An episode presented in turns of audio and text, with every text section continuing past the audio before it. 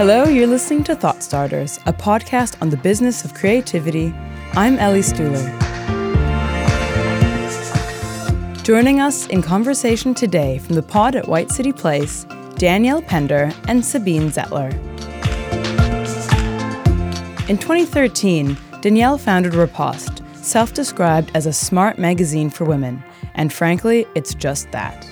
Now, on its eighth issue, Riposte has featured a diverse range of women, including experienced designer Nelly Benhayoun, who appeared on this podcast not too long ago, writer and activist Gloria Steinem, and celebrated makeup artist Isamaya Ffrench. Riposte engages its community of readers through events that have focused on art, fashion, gender, tech, and publishing, to name just a few. Sabine Zetteler is the founder and co director of Zetteler Creativity Publicity, where she started in 2012. Her clients range from young, rising talent to establishing industry stalwarts. All, however, share her humanist, optimistic worldview. Current and past clients include illustrator and artist Camille Walala and paper merchants G.F. Smith.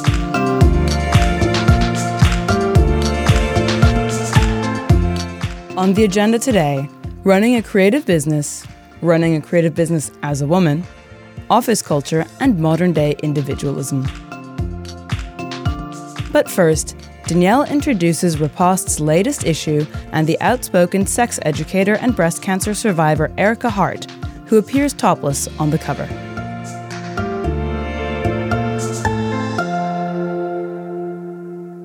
So, yes, our latest issue just launched back in May, end of May. So, it's been really nice seeing how it's gone and getting the response because we were a bit nervous about the cover, but it's actually been really well received, um, which was good.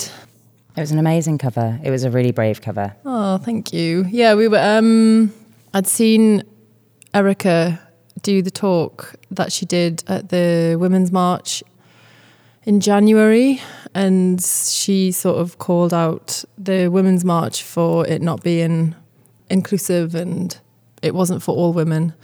So we knew that we wanted her on the cover, and then yeah, she was amazing in the photo shoot and just sort of went for it. And we didn't style her or anything. She just took her top off and went for it. It's amazing. I remember you saying that at the launch, actually, that she kind of called that out. And I know that it was stirring at the back of my head when I saw the pictures of all those pink cats Yeah. and all that other stuff. And then quite recently, I saw something else. I wish I remembered the designer's name, but where the word nude obviously isn't relevant to most of the population. Yeah. And I know I use that all the time when I'm talking about just things that I associate with the colour nude. And Yeah. yeah, when you brought that up about her, I was quite kind of, I did feel a moment of shame that I just didn't voice it. I'm like, yeah, women's things, yeah. And then I was like, actually, Exactly, because at the time on the day on that Saturday, I was we'd done this like sign making workshop the night before with loads of other women and readers, and it was a mixed group of women. And I didn't really think about it, but then on the, and then on the day I was like, "Oh, this is amazing!"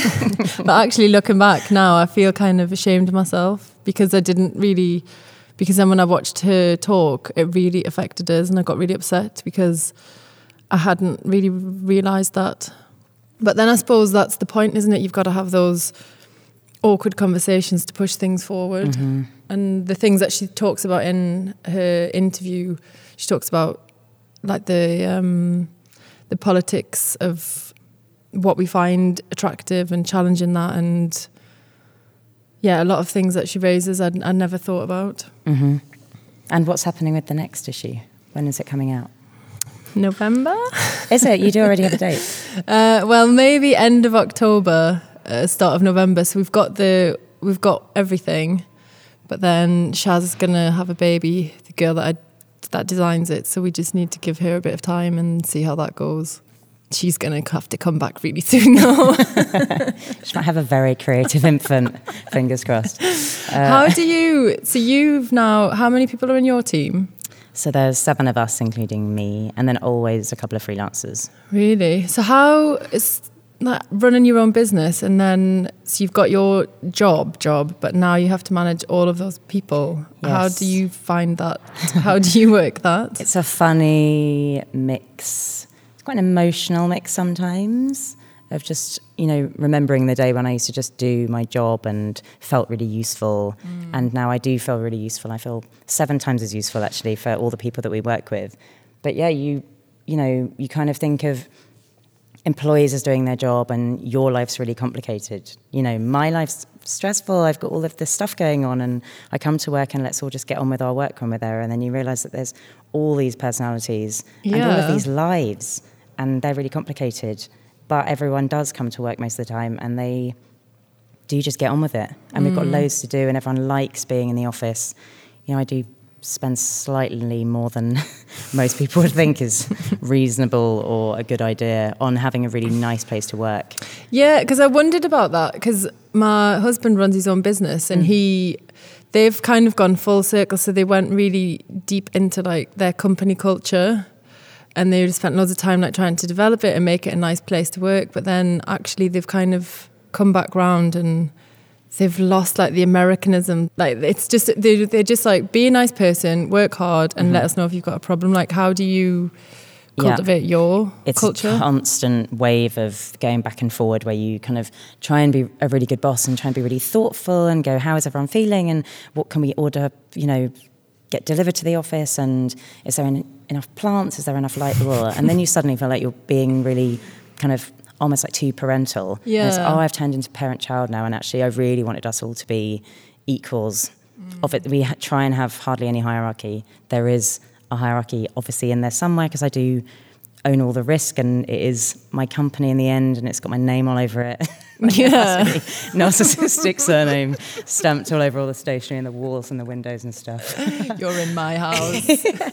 but you know, yeah, it is difficult because you don't want to be too whatever you want. I never want you to feel a moment's stress. Come on, let's all, you know, sit and talk through this. When actually you're like, work's just stressful sometimes. Yeah. Life's unpredictable, and that's the deal. Yeah, exactly. Because then my husband, like, he was kind of saying, at the end of the day, I pay everyone's wages and they get paid uh, like a decent amount, and I try and make it as interesting as possible. But they are here to do a job, so there's that like balance of let's mm. have a mm. nice time, but let's get some work done. Yeah, I am lucky. I mean, we have. I'm not a total pushover. If people really don't want to contribute, they don't survive there. You yeah, know, I have had to let go of people who just, you know, really do come in and they're kind of like, well, this is what my job.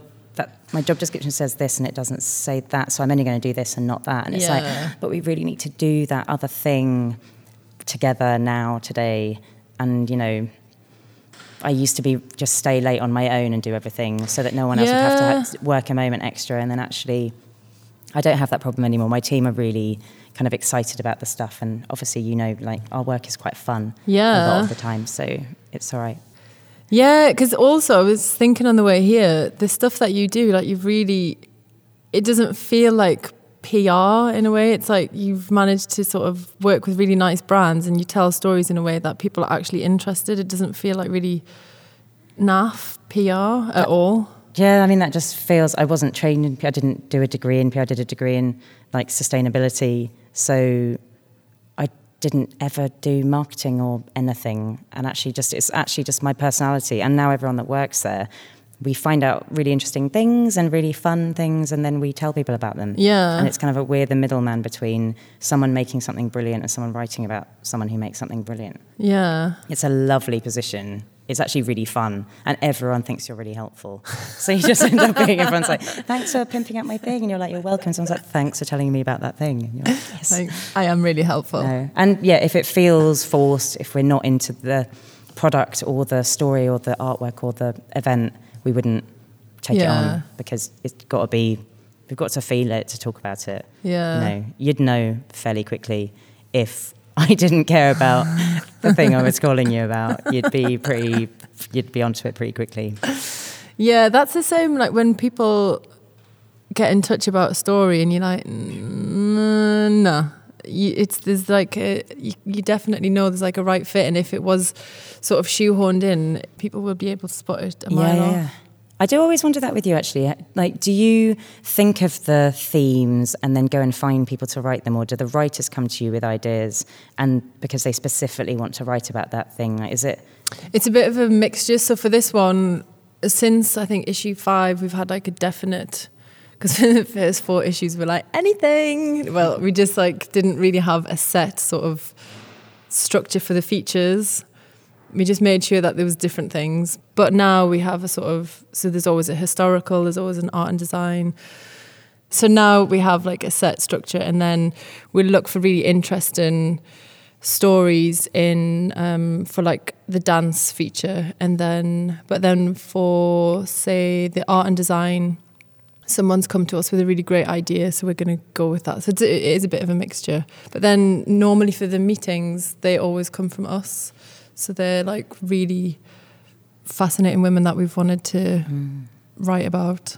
And do you feel a pressure to represent every corner of the earth and every type of woman on earth? Like there must be quite a pressure of going, mm, you've written about a kind of young, fashiony person before. Like, why aren't you writing about this so and so from this country doing this obscure thing? Yeah, I do because it's always been the aim to be as diverse as possible. We have like, yeah, I feel I want to be really careful that we really represent a wide variety of people and represent them in the right way. So, so going back to Ericka, when we were thinking about um, the photo shoot, I'm looking back now and the the sort of ideas that we had were really far off the mark. Like they were really arty and they were really sculptural and like abs quite abstract, and that wasn't what how she needed to look in the magazine. So I'm really glad that we went with Shaniqwa who shot her because yeah, I think a black woman shooting a black woman, you get a completely different image and it's telling that woman's story in a way that Shaniqwa understands. Whereas we were chatting to like this arty guy who would have like, it, they would have probably been quite nice pictures, but it wouldn't have been Ericka's story. So mm. I'm really aware of that every time we put an issue together. Mm. And isn't it exciting now that you feel like you could pick any inspirational woman on earth and pretty much have a shot? at interviewing You him. say that, but Margaret Atwood says no every issue. Bridget Riley's always a no. Bridget. Wow, relentless. I like it every issue. Mags, I'm back. I emailed this guy the other day and I was like, hi, it's your annual spam. And he's like, oh, God, you.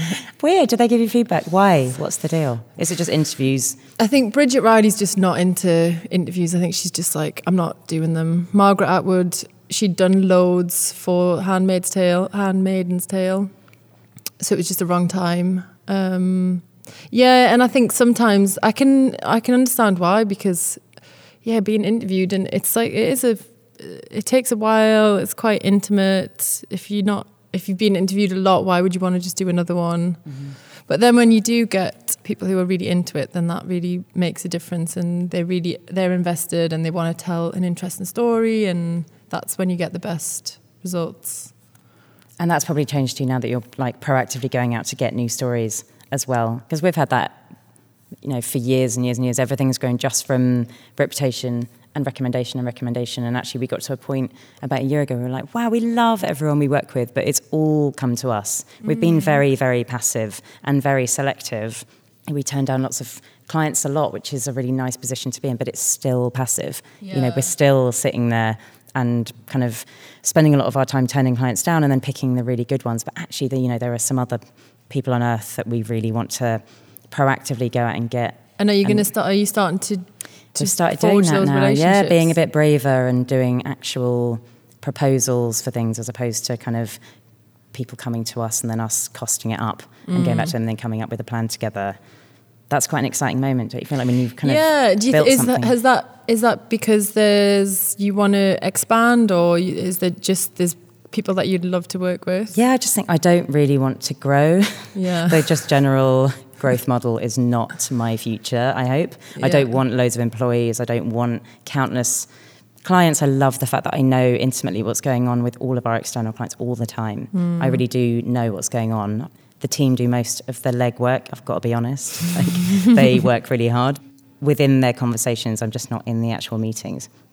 We talk about everything, and I think if there was, you know, it gets to a point where you can't do that, and suddenly you are an HR person. You've got director under your name, yeah. but you're an HR person, and I've got nothing against HR people, but I don't want to be one. Yeah, it's that's a really exhausting, really demanding job, and I want to do the work. You know, I want to talk to journalists all the time and yeah, there's just really curious things. You know, you go to Milan or you go to Eindhoven or New York, you find brilliant designers and they might have no idea who you are because we're fairly white labeled. Mm. You know, we're quite secret actually in most of the public facing stuff in design land.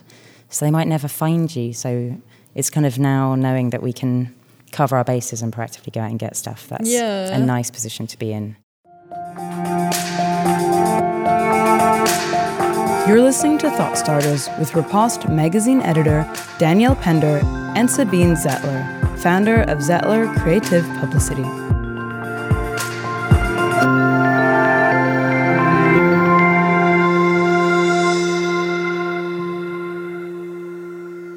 Quite a lot of volunteer work, don't you? How do yes. you fit that in, like mentally, but also physically? Like, because I imagine that must take a lot out of you out of your own it does. your mental space. funny. I've just done it for so long. I think my life would be really lost without it. I started volunteering when i was you know at university after university is when it really kicked in. Why did you start doing it? Just being aware that there's loads to do like it was really just like there's loads to do and there's loads of trouble and if you're kind of politically engaged and you're socially aware and you've got your eyes open when you walk down the street, you're just like, wow, there's loads of things that aren't being sorted by the state and mm. maybe I can be helpful. I'm not going to transform anything on my own, but mm. you do go and actually, my motivation is to be helpful, but actually, of course, you get lots out of it. You meet mm. people that whose lives I would never cross. You know, people that have loads of kids that come and cook the meals, and you know, an 80 year old male dentist who just would not be someone I'm going to sit and have a conversation with yeah. anyway. I can't see where any other part of my life would find one another. Yeah. But you find each other doing a night shift in a homeless shelter, and actually you then talk to them for nine hours, yeah. which is crazy. You know, I'd never find Ian, hi Ian, anywhere else in life. Yeah. and it's really important. I think, you know, especially when you know that you're hated by a lot of people purely because you're a PR person. Doing something that isn't universally hated is really, really nourishing. Just being helpful again. and obviously, there's loads to do. And actually, people go, wow, that must be so nice. You walk home from the shelter, you must feel really great about yourself. And actually, it's a window into deep rooted inequality. And yeah. it is very, very weighty knowing that just outside your nice, flat, you know, I rent a flat in Homerton with my boyfriend. We're not laughing all the way to the bank or anything, but we are fine mm. and we're healthy and we're well and numerous safety nets around us if anything was to go horribly wrong for reasons we can't predict. And so yeah, you know, now we've started volunteering somewhere called Restoration Station on Sundays and yeah. again, Jodie and my team used to work at SCP and then help them once and or help them once, that's nonsense. Help them a few times when she was working at SCP. And then you know, I'd lived in Shoreditch for nearly a decade, had no idea that it was there. Yeah. That's crazy. I work with the homeless in Hackney and work in the design industry, and it's a place of restoring furniture that's, you know, looking after people who are recovering from addiction. And you're like, how did I not know when yeah. I feel pretty engaged? So, yeah, we started doing their PR and their social media for free, and now we, you know, we were like, it's mad. If you don't open on Sundays, you're mad. You're here, you're a shop you need to open. It's really busy around there as well on a Sunday, so it's yeah, it's such a good thing that they yeah. are now opening. Yeah, and they just didn't have any resources, so Katie and our team made a schedule and put our names in it. And now we open the shop on mm. Sundays. It's just our team. It's just our office. It's so weird. like we hang out with each other all week, like, and I'm Hi. like, bye, see you on Sunday. yeah, that must be really fun for them. But yeah, do we think, do. Yeah. Do you think? Because I've been thinking a lot. We're going to do a feature in the next issue about like individualism and this whole attitude of like being a boss bitch and like mm. really asserting yourself. And it feels like it's just gone to the nth degree where it's really missing the point that we actually be need to be more collective and to make a difference. We actually do not need to have that attitude because it's not helping. Like, no.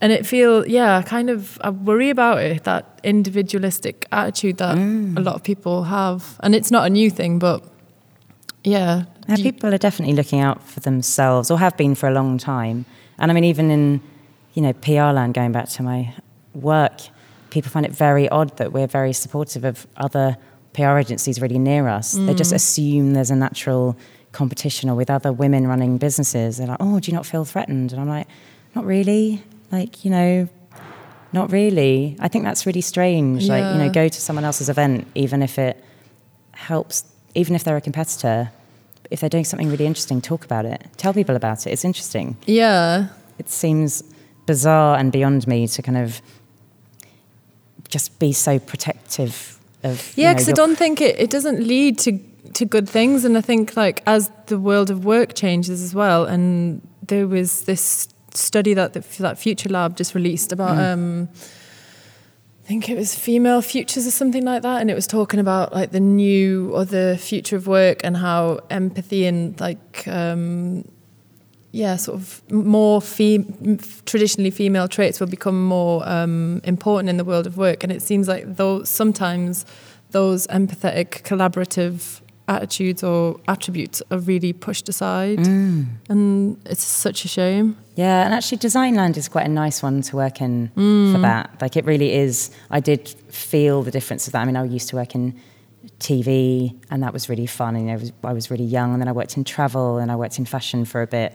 And actually, I'm really at home in design, you know, and we love working with the arts as well. But again, arts is obviously a lot about the individual. Mm-hmm. It's about artists expressing themselves. You know, they have to delve deep within themselves to express something, and that can be really beautiful. It can be really, really annoying, and like not our clients. Note, um, but design, they're always trying to make something ergonomic, useful. So they're always thinking about the end user. So it's Yeah, inherently quite generous in what they're doing. And if it doesn't work, then it's a rubbish design. Yeah. So that's, you know, just great. And actually, we have a funny thing in our office. I- I'm trying to think, you know, obviously before today, thinking about all the amazing women in my life, and there are loads, and we speak to amazing women all the time who make brilliant things. But we've got a Michael Marriott monitor in our heads at any one time at work. I feel like I should only talk about women, but actually, he's a total hero, and he's just so generous and so community led, and such a brilliant designer and maker,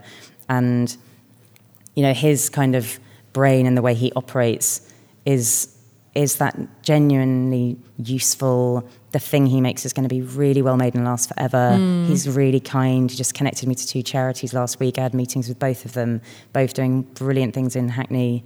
And you just that feels it is spreading. And it is mm. you know people again talk about them as more female traits. And actually i just think they're traits that have been completely unappreciated in our power crazed mm-hmm. individual you know individualistic society we think of our two female prime ministers and i just want to face palm you Oh know? my God. i mean No. we probably shouldn't go too far you know how how ranty i can be but you know we go oh yeah women in power and then they reference those two and you're like But "Oh, that's like the whole two." power structure, isn't it? It's just such an old traditional thing that they're just playing the game. They're not changing anything. They're just fitting into that that mold Yeah. of of what a powerful person in that position does. Mm-hmm. They're not like Thatcher wasn't interested at all in supporting women. She was just like she was just like the men in in her Mm. cabinet.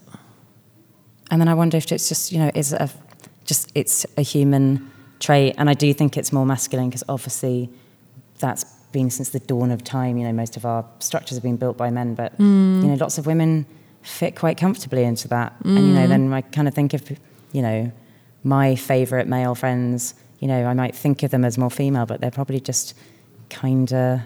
Nicer, more community-led, great men who are very, very masculine, Yeah. but just don't have that, you know, power obsessed aspect to their yeah, character. it's kind of ego, isn't it? It's it's yeah, it's driven by ego, and I think if you're driven by ego, you'll always come undone because you're always mm-hmm. just interested in your in yourself and your and satisfying yourself, and that's not that's never going to lead to anything good. Mm. what going back to women, who is really exciting you at the moment? Who Um, Princess Nokia, Nokia, however you pronounce it. She's like this. I think she's 23. She's from Harlem and she's a rapper, but she's like, like fiercely smart. She runs this thing called Smart Girls Club for young urban girls, and they do like these spiritual workshops. And she raps like really sm- about really smart stuff, but she's total badass. I think she's amazing. cool? Please be in our next issue. and Read out the um, ISBN number. uh, Melina Matsoukas, who I love, and also, so she is a director, and she directed um, a lot of the videos of Lemonade. Uh, and she did, oh, who else? She did another, she did Solange's video and she directed loads of episodes of Master of None. And she did, um, have you seen Issa Rae's Insecure on, uh, I just watched it on Now TV. So she's like this black girl, and she started off doing a web series called Awkward Black Girl, and then they made it into a series, and Melina shot some of them, and it's like, it's just the smartest series, and I just love the characters, and it's not like. It talks about race, but in a really smart way, and yeah, and I think Melina as a director, she's she's really a strong character. Please be an art issue. also asked her.